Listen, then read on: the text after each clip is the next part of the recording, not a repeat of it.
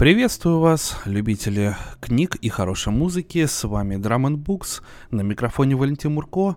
А значит, пришла пора прослушать новый подкаст, в котором я зачитываю фантастическую литературу.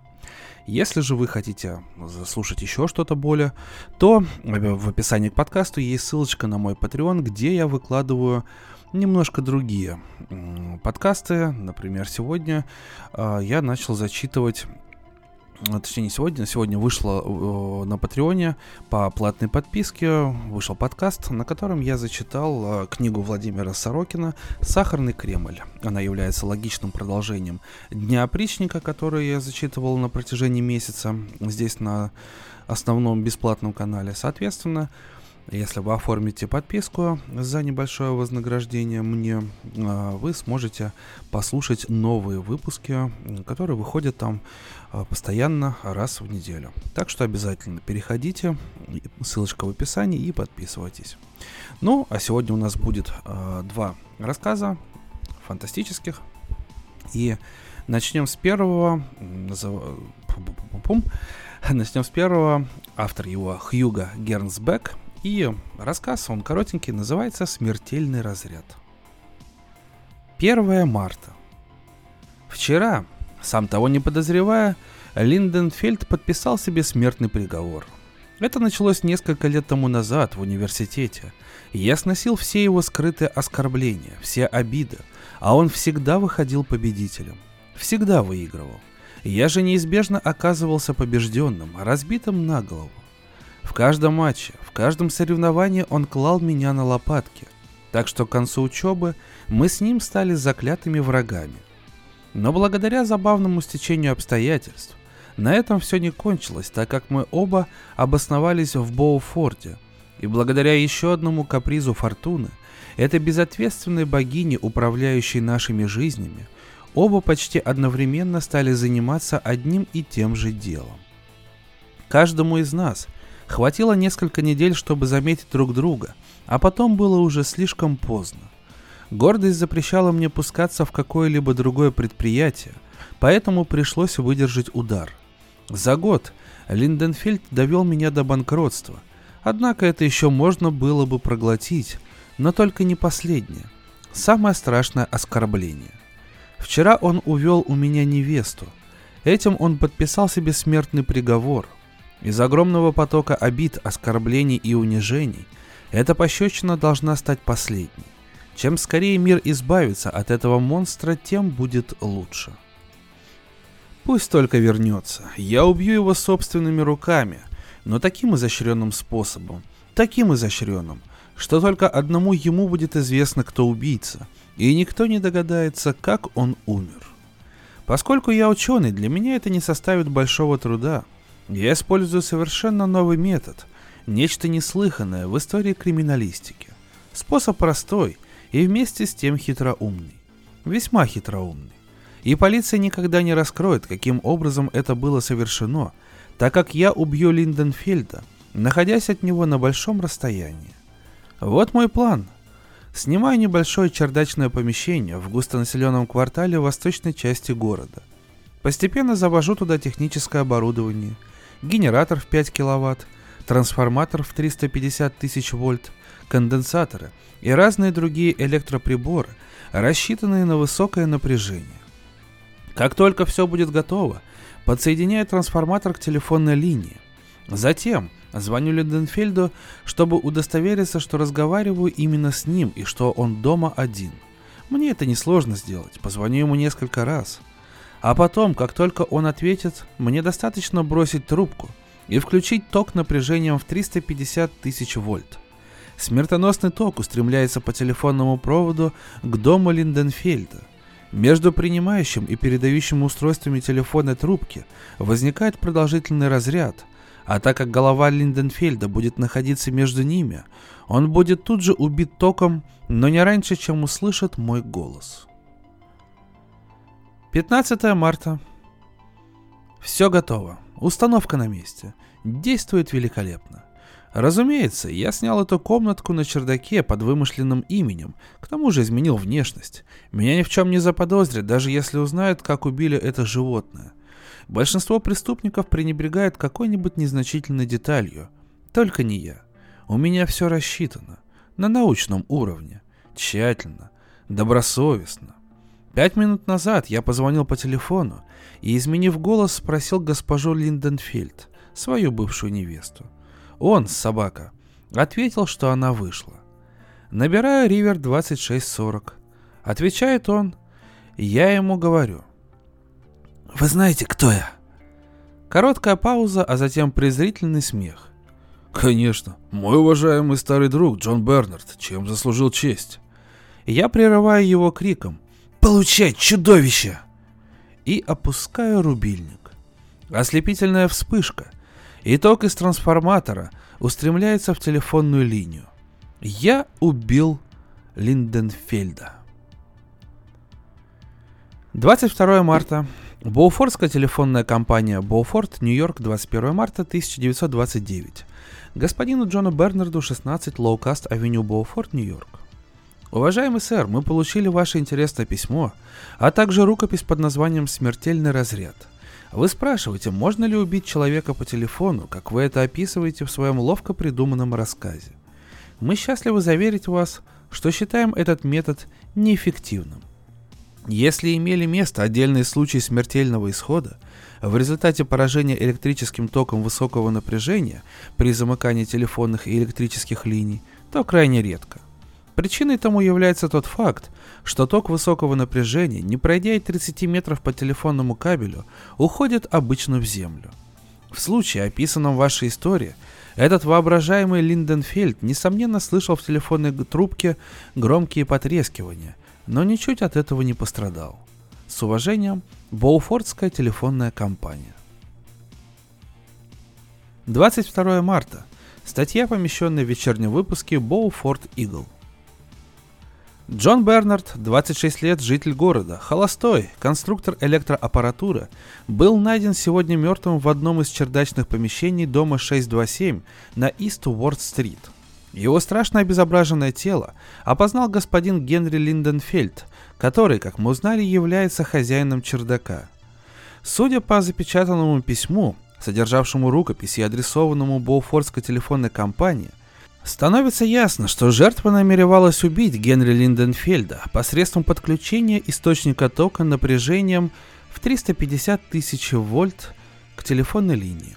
Позвонив своему недругу, злоумышленник, вероятно, привел в действие ручку трансформатора для того, чтобы поразить электротоком господина Линденфельда. Между тем, Джордж Бернард вовремя не получил ответа телефонной компании, котором сообщалось, что его план убийства неосуществим, как это на деле и произошло. Вчера в 21.30 Джордж Бернард позвонил господину Линденфельду и, начав свою речь с угроз, закончил ее следующими словами – Получай ничтожный. На этом разговор оборвался. А Линденфельд положил трубку и пошел спать. Стоило Бернарду включить рубильник, как тут же взорвались 100 килограммов опасного взрывчатого вещества, хранившегося этажом ниже. Это случилось вне всякого сомнения, в результате мощного электрического разряда, пронесшегося по всему проложенному в доме телефонному кабелю. Бернард оказался погребенным под обломками здания – и стал, так сказать, жертвой собственной махинации. Похороны состоятся завтра, похоронное бюро левитов. 7 апреля. Редакция журнала «Удивительная научная история» господину Дэвиду Френдли. Уважаемый сэр, мы сожалеем о том, что вынуждены возвратить вам рукопись под названием «Смертельный разряд». Сюжет занимательный и довольно оригинальный, а, хотя имеется определенное количество недочетов, которые должны быть устранены до того, как мы сможем рассмотреть вопрос о публикации.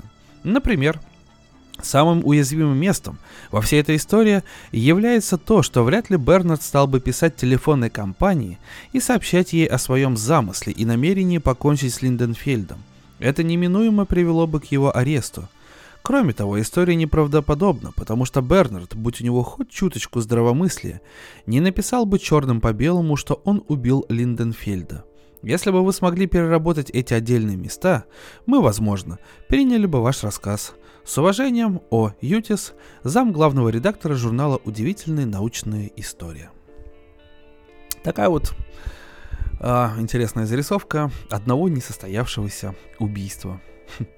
Ну что ж, дорогие друзья, продолжаем. И второй рассказ на сегодня за авторством фантаста, которого зовут Филипп Баршовский, и его рассказ, который называется «Доисторическая ночь».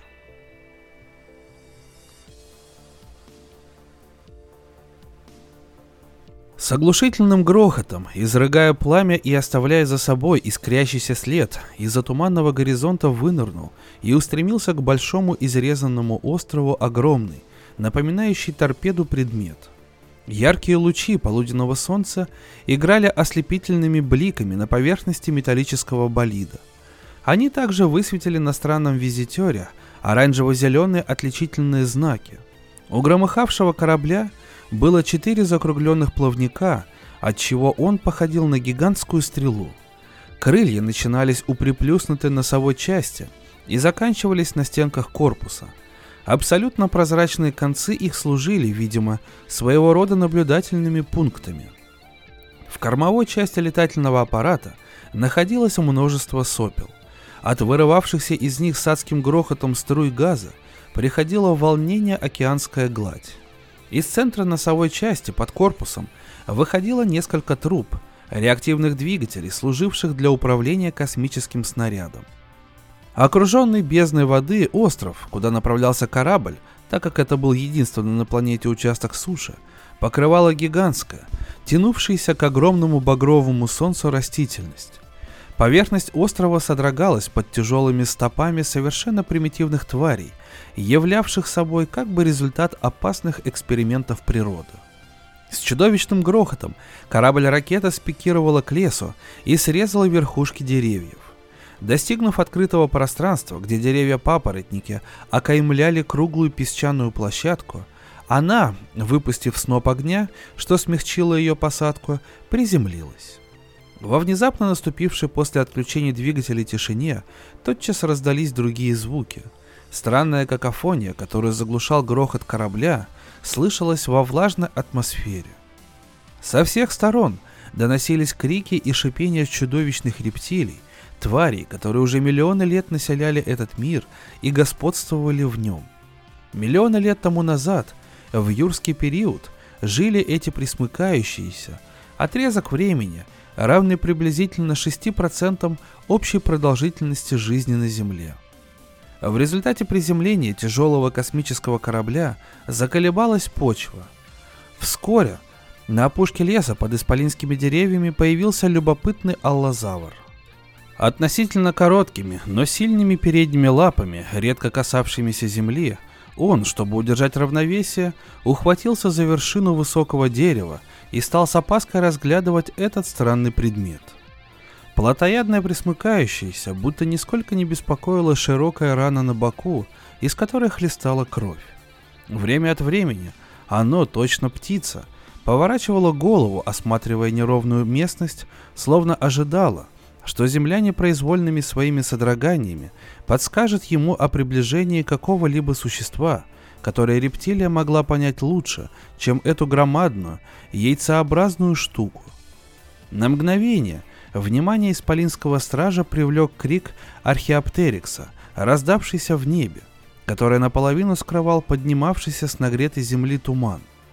Не зная, что делать, пренебречь страшной жарой, вызванной огнем корабля ракеты, или оставить в покое неподвижно сверкавший предмет и пойти охотиться в другое место – Чудовище на минуту застыло в нерешительности.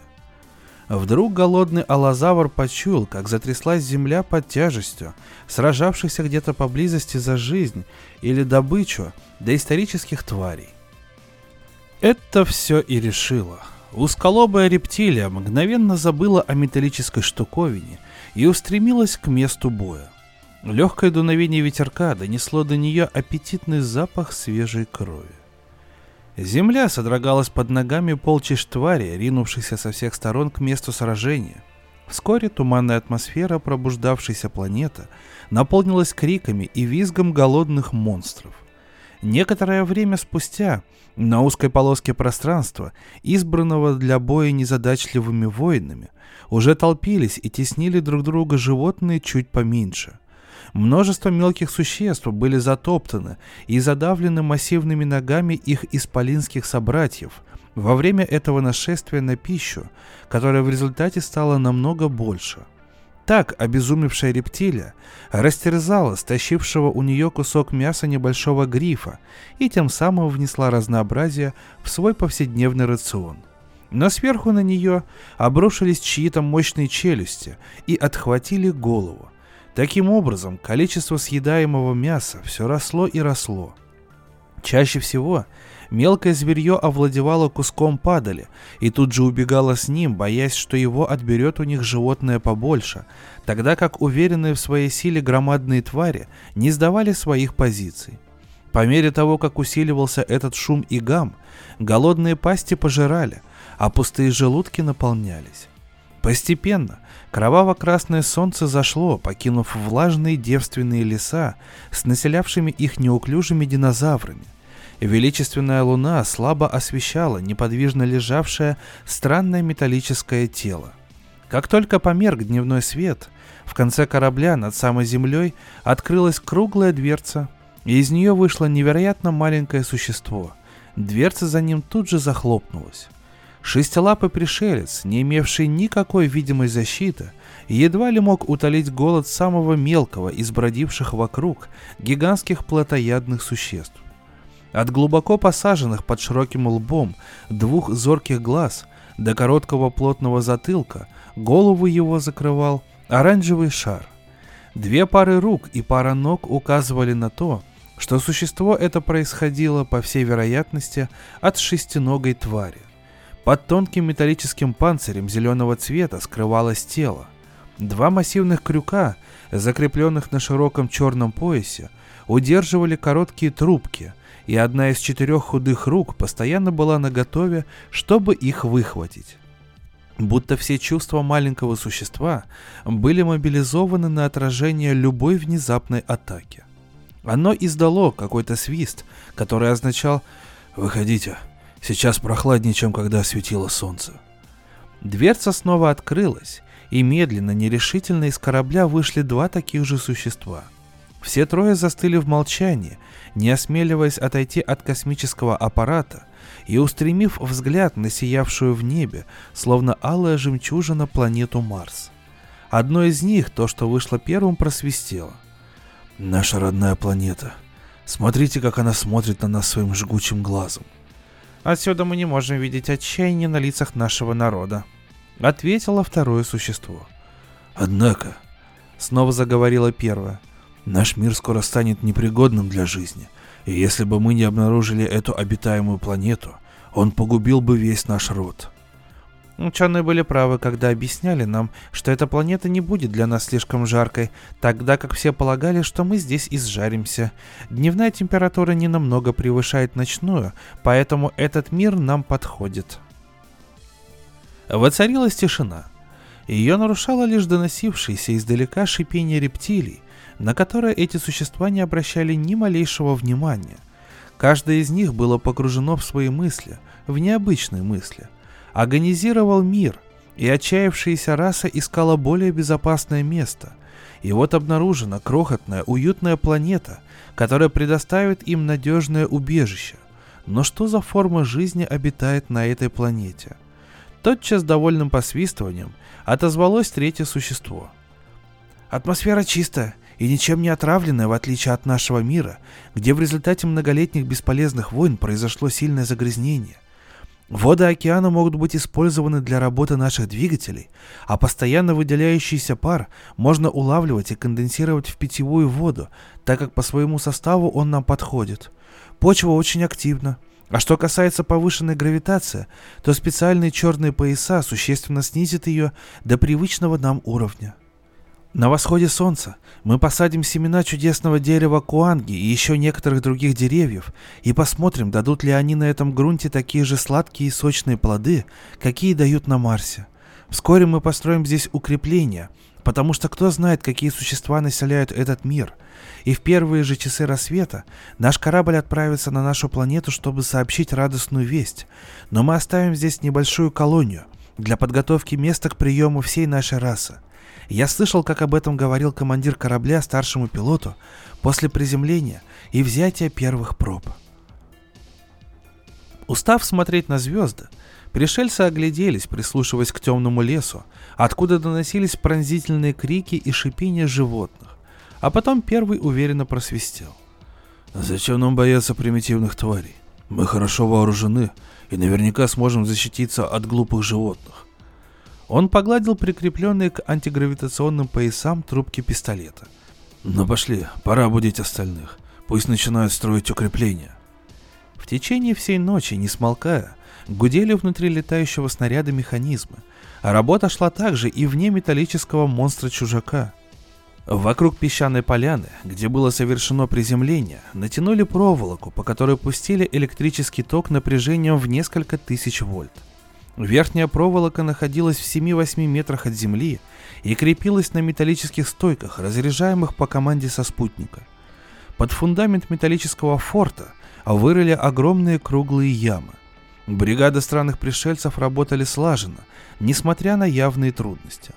Охрана с беспокойством прислушивалась к непонятному копошению за электрической оградой. Там суетились здешние существа, но их жизнь не так зависела от них самих, как это было с отчаявшимися марсианами. И вот уже на металлические сваи зеленого цвета, торчащие из глубоких круглых ям, установлена тонкая металлическая платформа, на которой у огромной электрической пушки стоит охрана. В двух металлических домиках хранятся оборудование и концентрированные продукты. Третий домик еще собирают. Три громадных прожектора освещают удивительную картину. Высокая круглая постройка, состоящая из множества ячеек, видимо, будет служить жилищем для немногочисленной колонии, намеревающихся остаться здесь марсиан. Три землечерпалки вырыли глубокие скважины, и несколько пришельцев с небольшими сосудами в руках, повернув крохотные ручки и рычажки на черных антигравитационных поясах, погрузились в них, чтобы провести химический анализ грунта. Недалеко от них – Группа разумных чужеземцев срезала ветки и траву и исследовала их с помощью различных приборов. Каждая удачная находка сопровождалась довольным посвистыванием.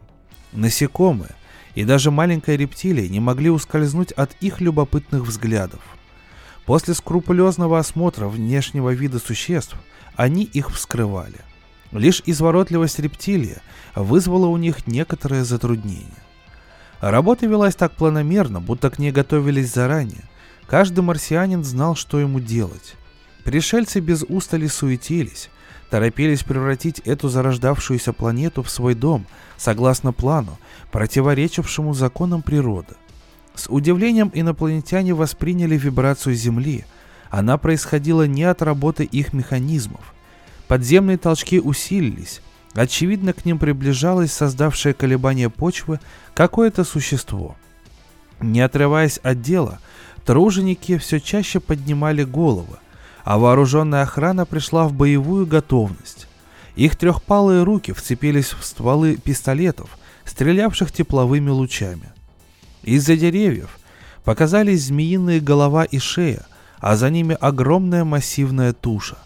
Яркий свет упал на гору шишковатой грубой плоти. На невиданных существ из другого мира смотрели крохотные глаза, размещавшиеся на смехотворно маленькой головке, которая парила метрах в десяти от земли. Барантозавр двинулся навстречу пришельцам. На голове из марсиан загудело какое-то устройство, а затем после поворота ручки умолкло. «Неразумное», — просвистел тот, кто его носил. Это послужило сигналом, по которому были приведены в действие теплолучевые пистолеты. На сорокатонное тело рептилия обрушился град ослепительных фиолетовых молний.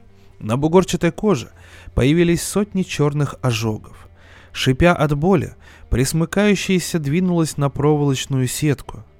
Охранник на металлической платформе тотчас издал пронзительный свист, и при этом воткнул в щель на боковой поверхности своей головы что-то мягкое и волокнистое.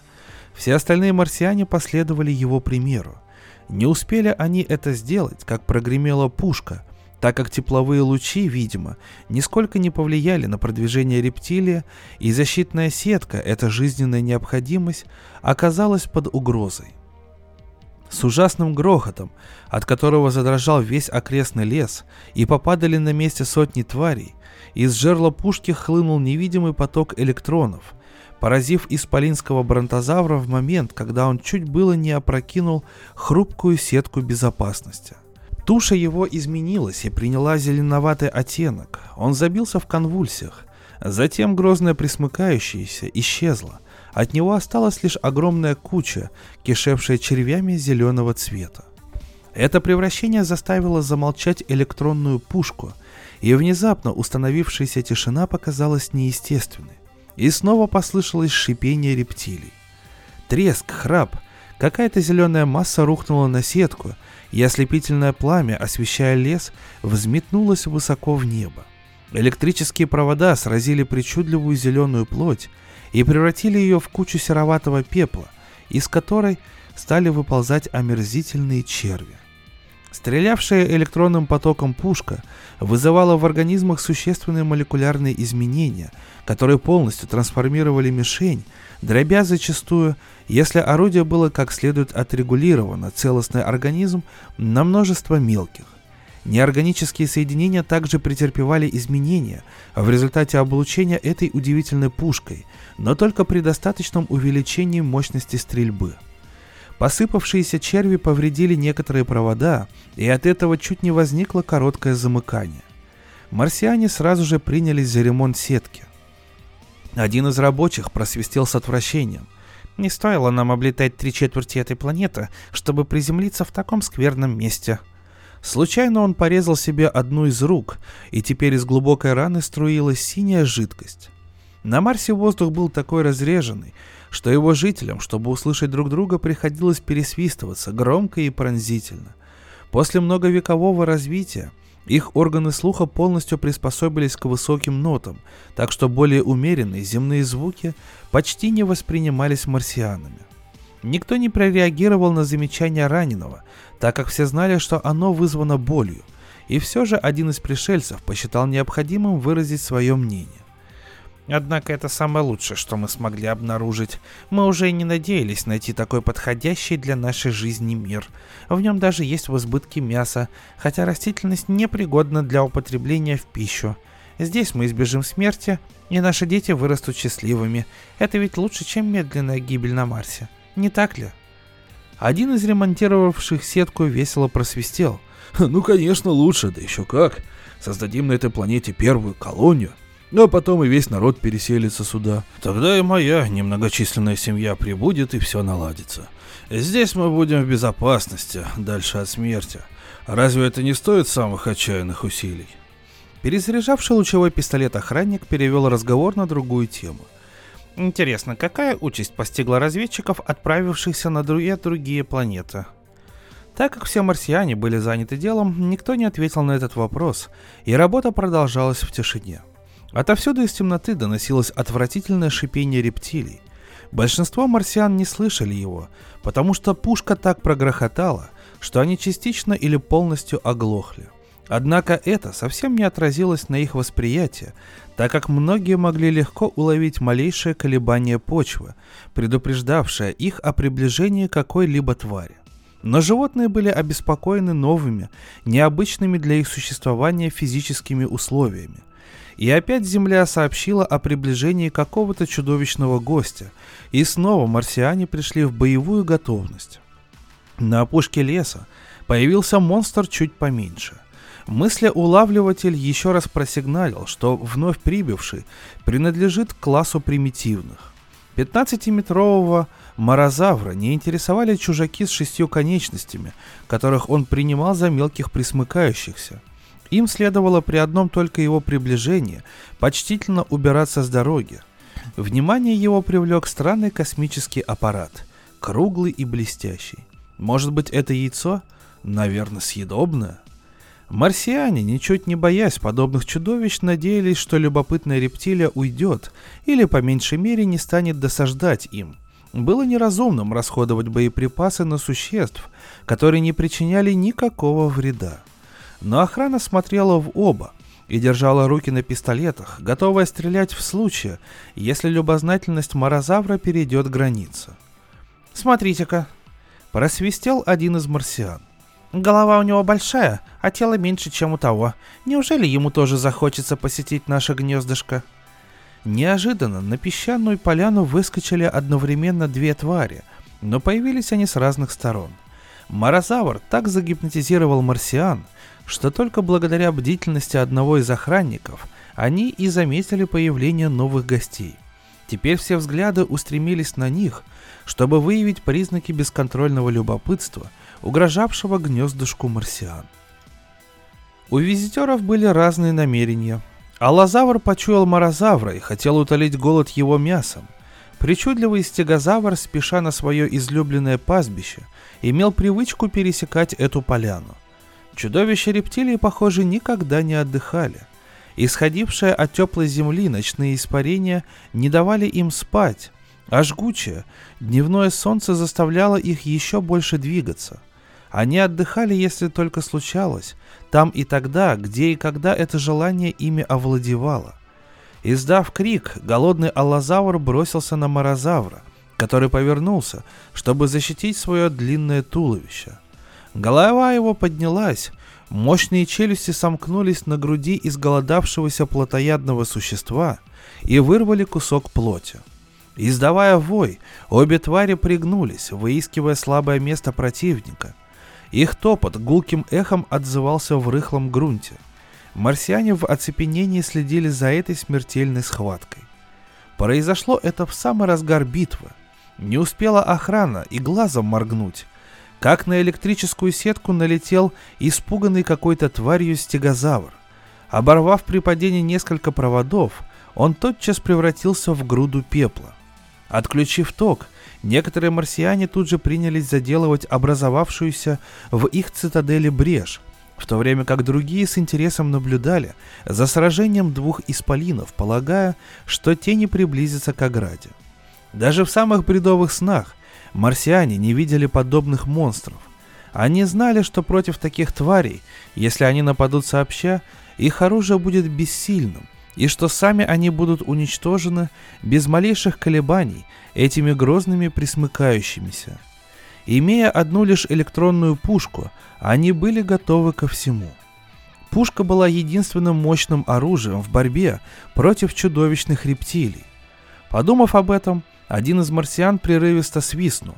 От толпы зевак отделилась небольшая группа и поднялась в корабль-ракету, где находилось все необходимое для монтажа второй пушки. Крик стегозавра заставил морозавра повернуть голову. Улучив момент, голодный аллозавр набросился сбоку на травоядное животное. Пока морозавр поворачивался, аллозавр своем прыгнул и чуть было не переломил ему хребет. Затаив дыхание, Инопланетяне продолжали следить за битвой гигантов. Земля была вытоптана и изрыта, растительность вырвана с корнем точно так же, как это могли делать их машины. Но самым опасным следствием боя было то, что он привлек полчища вечно голодных, плотоядных и насекомых, которые собрались прямо за оградой. Земля содрогалась под тяжестью прибывавших тварей, желудки которых просили пищи и предвкушали мясо умиравшего морозавра. В агонии травоядный великан, сделав несколько резких прыжков с противником-победителем на спине, ворвался в гнездо, ограда которого все еще была обесточена из-за незавершенных ремонтных работ. Увлеченные поединком и, следовательно, застигнутые врасплох, Ошеломленные марсиане ожидали, что морозавр вот-вот упадет замертво, хотя бы из-за потери крови.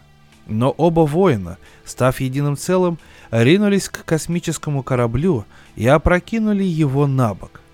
Видя перед собой космический аппарат и полагая, что это тоже мясо, Алазавр с жадностью набросился на него. Он смял стенки корпуса и разбил заменявший стекло прозрачный металл. В какой-то момент рептилия походила на взгромоздившегося на небоскреб Кинг-Конга. Плотоядный победитель зацепился за ракетные двигатели, хотя тепловые лучи оставляли на его теле черные ожоги. Снова прозвучал сигнал тревоги, и снова инопланетяне заткнули органы слуха, предвидя выстрел из электронной пушки, который прогремел второй раз за ночь. Если не считать бронтозавра, пушка еще никогда не стреляла по такой громадной ограниченной мишени. Мишенями ей всегда служили вражеские космические корабли или марсианский грунт, который следовало превратить в какой-нибудь полезный металл. Но поражать такую гору плоти ей никогда не приходилось. Как только аллозавр превратился в кучу копошащихся зеленоватых червей, тепловые лучи испепелили и эти омерзительные останки. Тогда на песчаную поляну со всех сторон хлынул чудовищный поток сбежавшихся со всего леса животных, у ненадежной ограды их собралось около сотни. Марсиане встревожились не на шутку. Они засуетились, готовясь к массовому уничтожению чудовищ.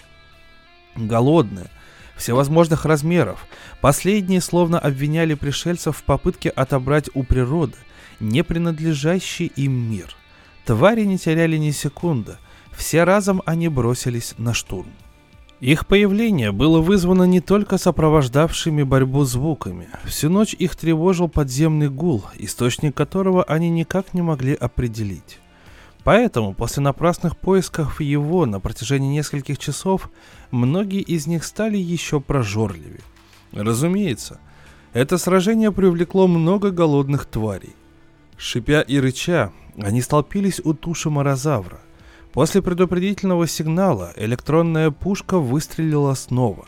Грохот пушки заглушил все другие звуки, так что казалось, будто рептилия разевали пасти молча. Обесточенная защитная сетка была снесена в один миг. Если бы у голодных тварей мозг был побольше, а желудок поменьше, они в панике разбежались бы при зловещем громыхании пушки. Но будучи тем, чем они были, животные бесстрашно ринулись вперед, нещадно давя друг друга. Как по волшебству среди них появились и закопошились мерзкие зеленоватые черви, на которых мгновенно нападали голодные, привлеченные запахом крови насекомые. Упал навзничь марсианский часовой, когда ему в шею вонзились длинные узкие челюсти гигантского жука – Мелкая плотоядная рептилия схватила одного марсианина за ногу, откусила ее, а затем унесла, оставив корчиться на земле свистевшего от боли чужеземца. Прожекторы погасли, и лишь свет луны и звезд освещал царивший хаос. Вопли, предсмертные крики, свист инопланетян, тяжелый топот — все утонуло в грохоте электронной пушки, которая избрала мишенью исполинское существо — и тотчас же его трансформировала. На счастье голодных тварей вторую пушку не смогли смонтировать, так как космический корабль перевернулся под натиском морозавра, и работа механизмов была нарушена. Тепловые пистолеты извергали молнии, резали, кромсали, сжигали и убивали, но этого было недостаточно. Пушка вдруг замолкла. Какое-то насекомое, усыпив бдительность канонира, исследовало ее внутреннее устройство – и, соскользнув в механизм пушки, вывела его из строя. Стоило пушке замолчать, как торжествующие рептилии перешли на дикий виск. Какой-то обезумевший марсианин, затерявшийся среди животных, был разорван на куски, и тучи насекомых впились в его тонкую кожу. Вскоре тело его представляло собой кровавое месиво, на которое набросились другие твари. Огромная куча омерзительных червей шлепнулась сверху и придавила рой насекомых, с остервенением пожиравших мелких присмыкающихся. Рев животных и свист разумных существ сливались в единый гул. То, что еще недавно было посадочной площадкой, теперь покрывал ковер избивавшихся тел. Рептилии сражались с другими рептилиями и марсианами. Пришельцы предприняли попытку добраться до корабля, но она закончилась их смертью, внезапно и милосердно безболезненной. Даже безучастная луна едва подавила крик охватившего ее ужаса. Последняя группа марсиан образовала каре, окруженная прожорливыми горами живой плоти. Прижавшись друг к другу и стоя лицом к врагам, они создали слепящий занавес из теплового излучения – Оборону марсиан сокрушила какая-то свалившаяся на них сверху тварь, жаждавшая крови. После гибели на Земле последнего разведывательного корабля марсианской расе предначертано было считать, что третья от Солнца планета необитаема, но она так и не смогла узнать почему. Приходили еще животные, и затевалось еще не одно сражение вокруг непонятного металлического чудовища, прибывшего из другого мира. А раненые убегали, давая возможность сравнительно немногим тварям насытиться мясом вдоволь. По кишевшим червями останкам ползали разнообразные насекомые. Солнце, как всегда, взошло и с присущим ему достоинством осветило своими великолепными лучами теплую землю. Там, где находилась электрическая сетка инопланетян, виднелись лишь груды костей и горы трупов животных, свидетельствующие о дикости жителей зарождавшейся планеты. То тут, то там лежали круглые черепа марсиан.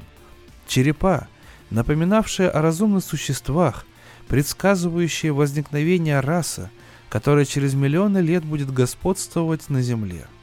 Глупые земные твари сохранили мир земного разума, который появится во мраке грядущих времен. Такой вот довольно-таки эпическая концовка в этом рассказе. Ну а сам рассказ, конечно, крайне любопытный о том, что было до нашего появления на Земле и были ли попытки ее как-то населить во время динозавров. Ну что ж, дорогие друзья, вернулись мы к нашей любимой фантастике. На сегодня это все. Огромное спасибо, что послушали. И напоминаю, если есть желание послушать еще, в описании к подкасту идет ссылочка на Patreon канал, переходите и подписывайтесь. Там выходят дополнительные подкасты. Подписка стоит совсем недорого, дешевле, чем один обед в столовой. Так что подписывайтесь и слушайте еще больше выпусков Drum Books. С вами был Валентин Мурко и услышимся на следующей неделе.